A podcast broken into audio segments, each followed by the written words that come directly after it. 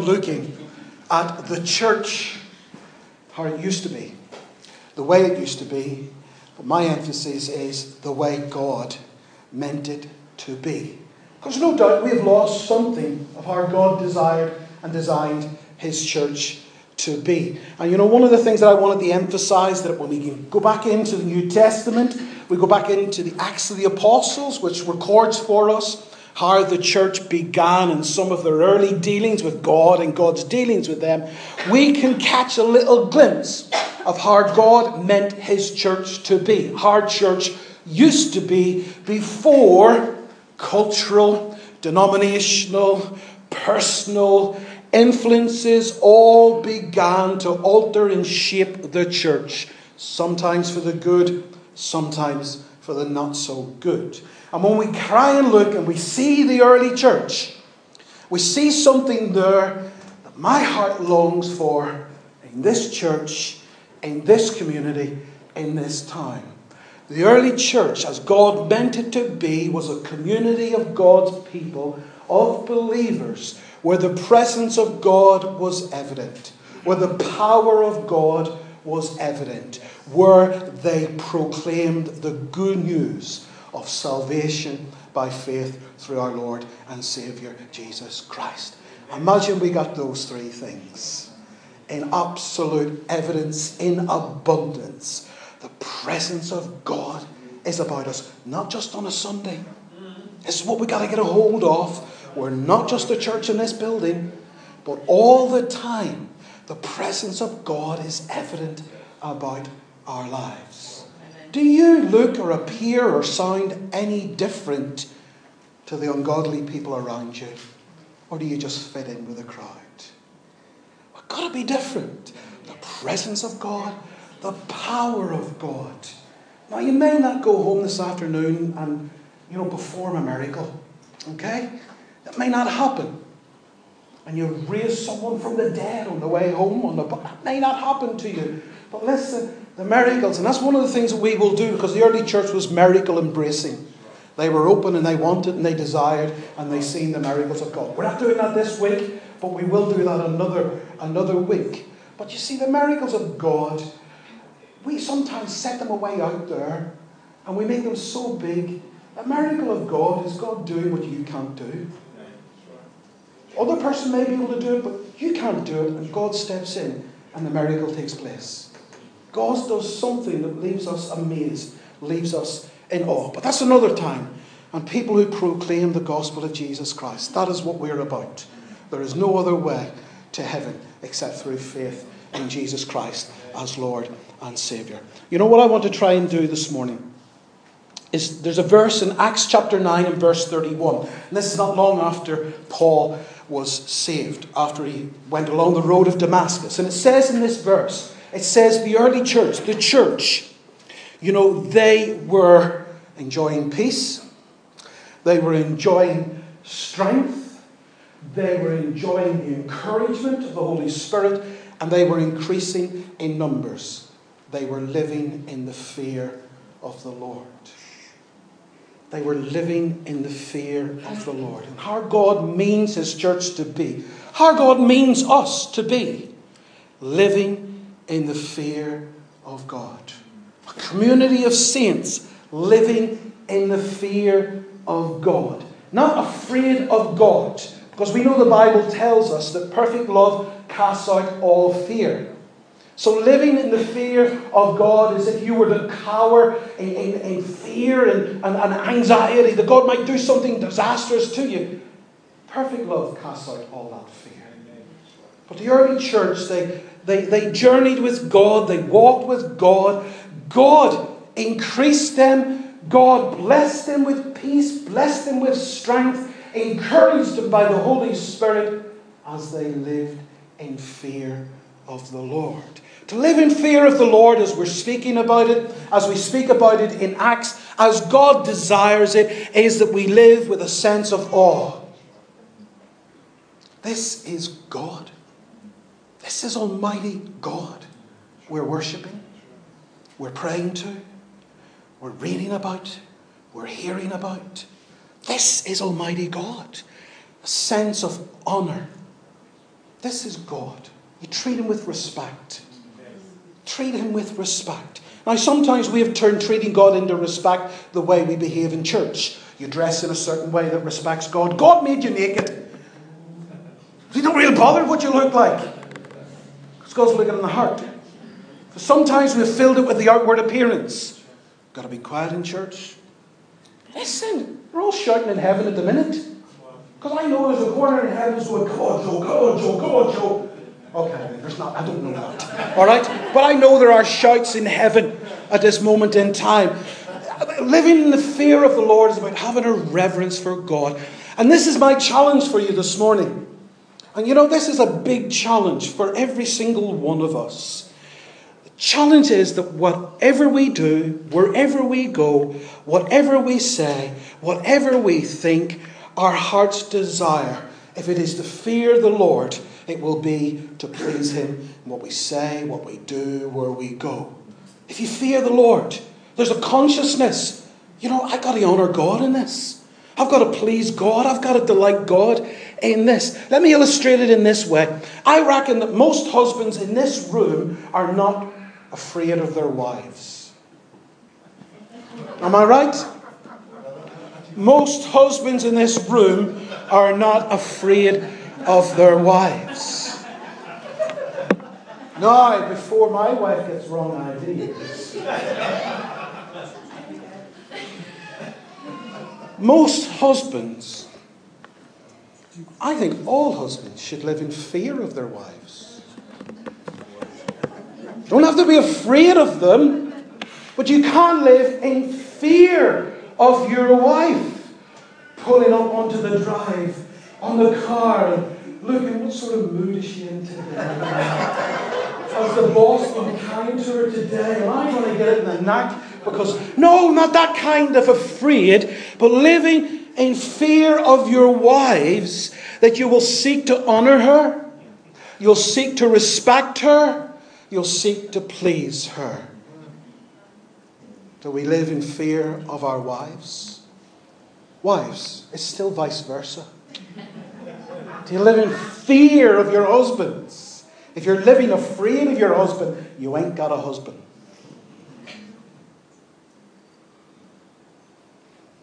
Do we live in fear with the honor, with the respect, with the love, with the desire to please them? That we do what we know is going to honor them when we're with them, when we're away from them? Do we do what is going to please them? Do we think and say what is going to please them? Not so you get brownie points. Not so you'll have a nice evening. Nice. Not so you won't get nagged. Because you love him. Because you love him. You want to honor him. And it's the same with living in the fear of the Lord. I want to honor him. I want to please him. I want to respect him. I want to love him. I want to do anything that is going to make God feel good about me being his child. You know, we please God by discovering and doing the will of God. We please God when we live by faith. We please God when we determine our lives will be free from the entanglement, entanglements of this world. We please God when we are open to God doing His work and His will in our lives. That when the challenge of the Holy Spirit comes, we'll listen. We don't argue, we'll listen. When the Spirit of God begins to say, No, that is not acceptable in heaven. That is not acceptable. You want the will of God to be done on earth as it is in heaven? The Spirit of God is saying, No, it's not acceptable in heaven. We please God when we seek to live in a way that will honour Him, please Him, that will bless Him in the whatevers.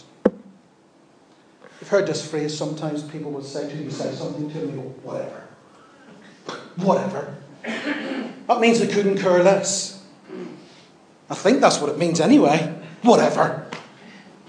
But when it comes to us, God begins to say, no. I'm not happy with that. Or whatever should be okay. whatever it takes, I will please you. Whatever it takes, I will honor you. Whatever it takes. You know the, the, verse, and we know this, maybe you know this verse, is in Philippians 2 and, and verse 12. And it, it encourages us, Paul encourages us, that we work out our salvation with fear and trembling. So we live out our, our Christian life, the, the salvation that we've all come into, that we live it out in fear and in trembling. Now remember when we say fear, we're not talking about being frightened of God that we cower before Him, we think He's going to beat us up, because perfect love casts out all fear. But live out, work out your salvation with honour, respect, with love, with desire to please God. But I always find it interesting on these occasions, and, and there's a number of other occasions that Paul says, fear and trembling. There's a bigger emphasis here when he says, Look, in fear, with all the honour, with all respect, and with, with all the pleasing of God, but and trembling. And I think he's, in, he's increasing the awareness of this is a holy thing you are dealing with. This is something unique. The angels long to look into this salvation. The angels haven't got it, but you've got it. And work this out with fear and with trembling. When he sent Titus to the, the Corinthians, it says, and Paul says this, you received him with fear and trembling. He didn't go to, to, to get out a big whip and beat everybody up and all the rest of it. But what they said is they received him with fear and trembling. There was an honouring, there was a recognition of the office and the calling of God that Titus and Paul were filling. They honoured it. They didn't want to be a burden to the leaders, but with fear and trembling, they recognized with awe the position and the role that he was filling. Paul said to the Corinthians, 1 Corinthians 2 and verse 3, he said, I came to you with fear and trembling. Paul recognized the position that he was in before God was not to be taken lightly. And he regarded it as something to be in awe of. That God has put me in this role, in this position. I wonder sometimes if we think like that when it comes to the house of God. When the Bible says you do whatever you do, do it unto Jesus we think with the same awe. And I don't mean that when you go in and you make the tea and coffee this morning, Mark and June, you don't go, whoa, there's a glow in the coffee this morning. Let's all be in awe of the coffee this morning. It's not. It's an attitude of the heart that I'll do this for Jesus. That I'll do this to honour and I'll do this to please God. Whatever we do, when we do the painting, it'll be tiring and it'll be messy. But we can do it for the kingdom. We can do it for God. We do it for Jesus. Treat the things of God with this awe, with a reverence. And I think sometimes, and this is what maybe has happened, that because the modern world doesn't like the idea of God being a God of judgment, the idea of, of God punishing, God doesn't, the world doesn't like the idea of, of hell. That we have let that influence the church to create a nice, pink, fluffy, kind God who only ever does nice things, who only ever does kind things, who we should never be frightened of because our God is a nice God. He is a nice God. But we've overemphasized, the world perhaps has influenced the church to overemphasize he's nice, he's kind, he's pink, he's fluffy, he's all things bright and wonderful. Sometimes even the church has changed how God wants to be perceived. And the church has, has made the grace of God so cheap. I know I don't deserve it, but we've made it so cheap. We don't really care what we do, where we go, what we think, what we say, because God loves me. God will forgive me. I'm going to heaven. Listen, are you? Are you? Is the fruit of your life? Is the fruit that comes from your life the fruit that you would expect from the Spirit of God resident within you? So the world has made God nice, pink, and fluffy, and we perhaps have made God so cheap. We can do whatever He wants because we're getting into heaven anyway. You know, the Greek word. Now, I don't do Greek normally because I don't understand it and I can't write it. I can't read it. But the Greek word here, because I can say this one, the Greek word here for fear is phobos. Obviously, you know what it influences in terms of phobias. But the Greek word that is used here is phobos. And in Scripture, it not only, the word fear as it is used, that we see it each time, it not only involves the reverence that we have talked about and the honour that we have talked about, that we all know about, but the very same word includes dread, and it includes terror, and it includes that which strikes terror into a person. If your fear if the fear that you have for God is not to honour Him, is not to be in awe of Him, is not to do the things that please Him, your fear will be that one that dreads the judgment of God. The one that dreads the judgment of God. But is this phobos? This fear that involves dread and terror? Is this something as Christians we should feel in relation to God? Is that something that should ever enter into our lives in relation to God? Because after all, perfect love casts out all fear. But you know, as I see it in the early church in Acts chapter 5 and verse 11, in the story of Ananias and Sapphira, how they tried to deceive God how they tried to con God and keep money that belonged to God. Says, after God moved, in chapter 5 and verse 11, they were seized with fear. They were seized with fear. Something of dread came into their hearts. And I think what they realized was God is not someone to be messed about with. God is not someone to be fooled with. You can't mess God about. You're either serious for God or you just take it as it comes. God's never intended His church just to take it as it comes. You know, and I'm sure you've seen this when someone dies, when someone passes away, when someone goes into eternity, when we're confronted with a near death experience, people often take stock of what really matters in life. They stop, they pause, they think, what are the most important things in my life? Perhaps this is what happened to the early church. They were confronted with this. They seen the move of God. They were filled with fear, and they seen that there was consequences to offending God. To treating the things of God without reverence. To treating the salvation, the life that God has brought us into. They seen that there was a consequence to not honouring God, to not treating Him with reverence. But you know what often happens when we have had to take stock of life and what really matters? Once the tragedy is past, people often go back to the way they were before. Sometimes living recklessly without any spiritual care, without any concern for the consequences of treating God in this way. You know, here's a statement worth bearing in mind, probably sums up everything I'm trying to say to you.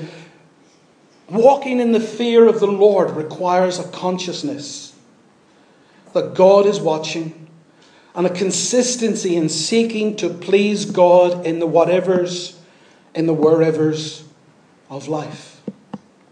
Living with that consciousness, God's watching you. Now, you can live with that with dread, or you can live with that with joy because you're doing what pleases God. If you do what's right, pleases God, you'll be guaranteed God say, Yes, come on. Living without consciousness. You know, if we read through the book of Proverbs, and there's loads of verses in the book of Proverbs about the fear of the Lord, it begins with it's the beginning of wisdom. Fearing God is the beginning of being wise. Fearing God, fearing the Lord, will cause us to hate evil. Fearing God means you'll live longer. Some of you have really feared God, haven't you? Think about it. Fearing God makes you live longer. Fearing God prompts you to depart, to flee from evil. Fearing God says it leads to a satisfying life and spurs people from evil. Fearing the Lord, Proverbs 22 and verse 4, is the way to riches, to honour, and to life. Let me finish with this. What can you do to fear God? If you're going to learn to live a life like the early church, and you're going to live it out and say, Yes, I'm going to walk in fear of God, in the right kind of fear. I don't need to dread God. But I'm going to walk in this kind of fear that, that I've got a consciousness that wherever I am, whatever I'm doing, whatever I'm saying, whatever I'm thinking, I will fear the Lord. Let me just encourage you wait in the Word of God. Faith comes by hearing, and hearing by the Word of God. Your faith has been increased this morning just hearing the Word of God. To believe that it is possible to please God. It's been increased. You don't have to live in dread of God. As you wait in the Word, the fear of the Lord will also increase in you. In Deuteronomy, in the Old Testament, in chapter 31, there's instruction there that the people of God were together every seven years for the reading of the Word of God for this reason, so that they might learn to fear God. They had to keep coming back in God's instruction Hear the word of God. Hear the guidance, the instruction, the revelation, the wisdom of God for this reason, so that you can learn what it is to walk in the fear of the Lord. It tells us this in Peter. 2 Peter verses 3 and verse 7. Since everything will be destroyed, he's talking about the end times. Since everything will be destroyed, what kind of people ought you to be? He answers the question, thankfully. You ought to live holy and godly lives. Grow in a fear from the Word of God. Wait in the Word of God and discover what God desires to come from our lives. But waiting in the wonders of the Lord. Just got to read through the Psalms and you'll see there how the psalmists they, they considered the wonders of God, the miracles of creation, the miracles of life, the miracles of deliverance, the miracles of the plans of God over their lives. In Psalm 89 and verse 7, it says, God is greatly to be feared in the gathering in the assembly of the saints, and to be held in reverence by all that are about him. There's an instruction there that as we wait in the wonders of God, as we hear, we look, we watch, we consider the wonders of God, so that we may live in fear of the Lord. Finally, walk in the fear of the Lord. Walk in the fear of God. We sometimes forget who we're walking with, don't we? Do you ever do that when you're out with your wife and you're 14 paces ahead and your wife's coming behind. And sometimes we can forget who we're actually walking with. We sometimes forget, listen, we are walking with God. We are walking with God. Now, would you walk differently if Jesus was physically beside you? Would your conversation be differently different if Jesus was sat in the room with you? Well, he is. He said, I'd never leave you, I'd never forsake you. He's watching you. Not that you will be filled with dread, so that you would please him, you would delight him. Whenever you're children, I remember when my son was playing rugby league for his school, and I was there and I was watching him. And this big kid elbowed him in, his, in the eye. And I ran on and got this kid and kicked him. No, I didn't. But he bellowed him in the eye. He was looking at me constantly to get reassurance, or maybe to make sure I wasn't going to run on him in the moment. But he was looking at me anyway. Listen, when you go and watch your children do the sports, do whatever they do, whether it's in the Christmas, they're looking out for you. I want to know you're watching them. And you know, you'll always watch, no matter how disastrous. My son wasn't disastrous, they won the cup. Okay? So, one of my proud moments. They won the cup. And so, God's watching you. Not to fill you with dread, but to let you know, hey, this is good. I'm pleased with you. I'm pleased with you. But you know, consider your walk. Are you walking in fear with God? You know my challenge. Whatever we do, wherever we go, whatever we say, whatever we think, are we seeking to please God? Is the fear of God there in our spirit that we want, hey, I want God to be pleased with this. I want to keep an eye on God, like children will keep an eye on you when you're in the, in the Christmas play. Make sure you're smiling and you're happy and you're actually there. Well, listen, keep an eye on God. Make sure He's pleased. He's smiling, He's happy. Do you need to repent this morning? Do you need to get your life back on track and stop faffing about with the things of God? Stop it. This is God we're talking about. This is the one who died on the cross for you. This is the one who wants to give you eternal life. This is the one who wants you to be in His church, vibrant and alive. So stop faffing about with the things of the world. Give you an instant gratification, but you'll take it nowhere with you. Do you need to repent this morning? Do you need to cut off things that hinder you in your journey with God? Do you need to cut them off? Do you need to stop some habits? You know, we all want joy. We all want peace. We all want strength. We all want encouragement. We all want increase.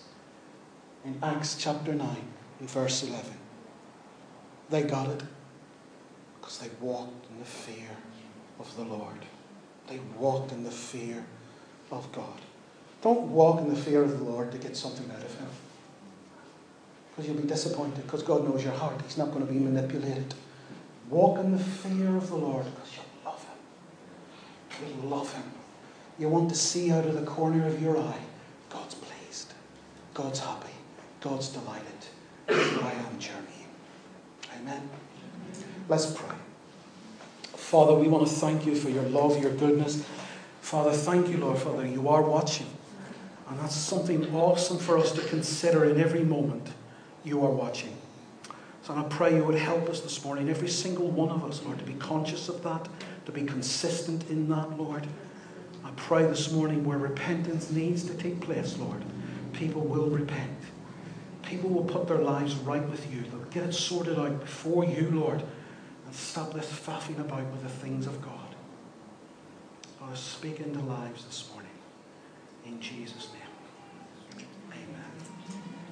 Amen. Joe's just going to come and play quietly. The prayer team will be here and they will pray with you. If you want prayer this morning, someone to help you and direct you with anything God's been challenging you about, then please come forward. You can have some tea and coffee this morning. And even though it's not ready, you can, you can go into the back room and have tea and coffee as long as you don't fall over anything. And there are a pile of sandwiches also for you. Okay, bless you.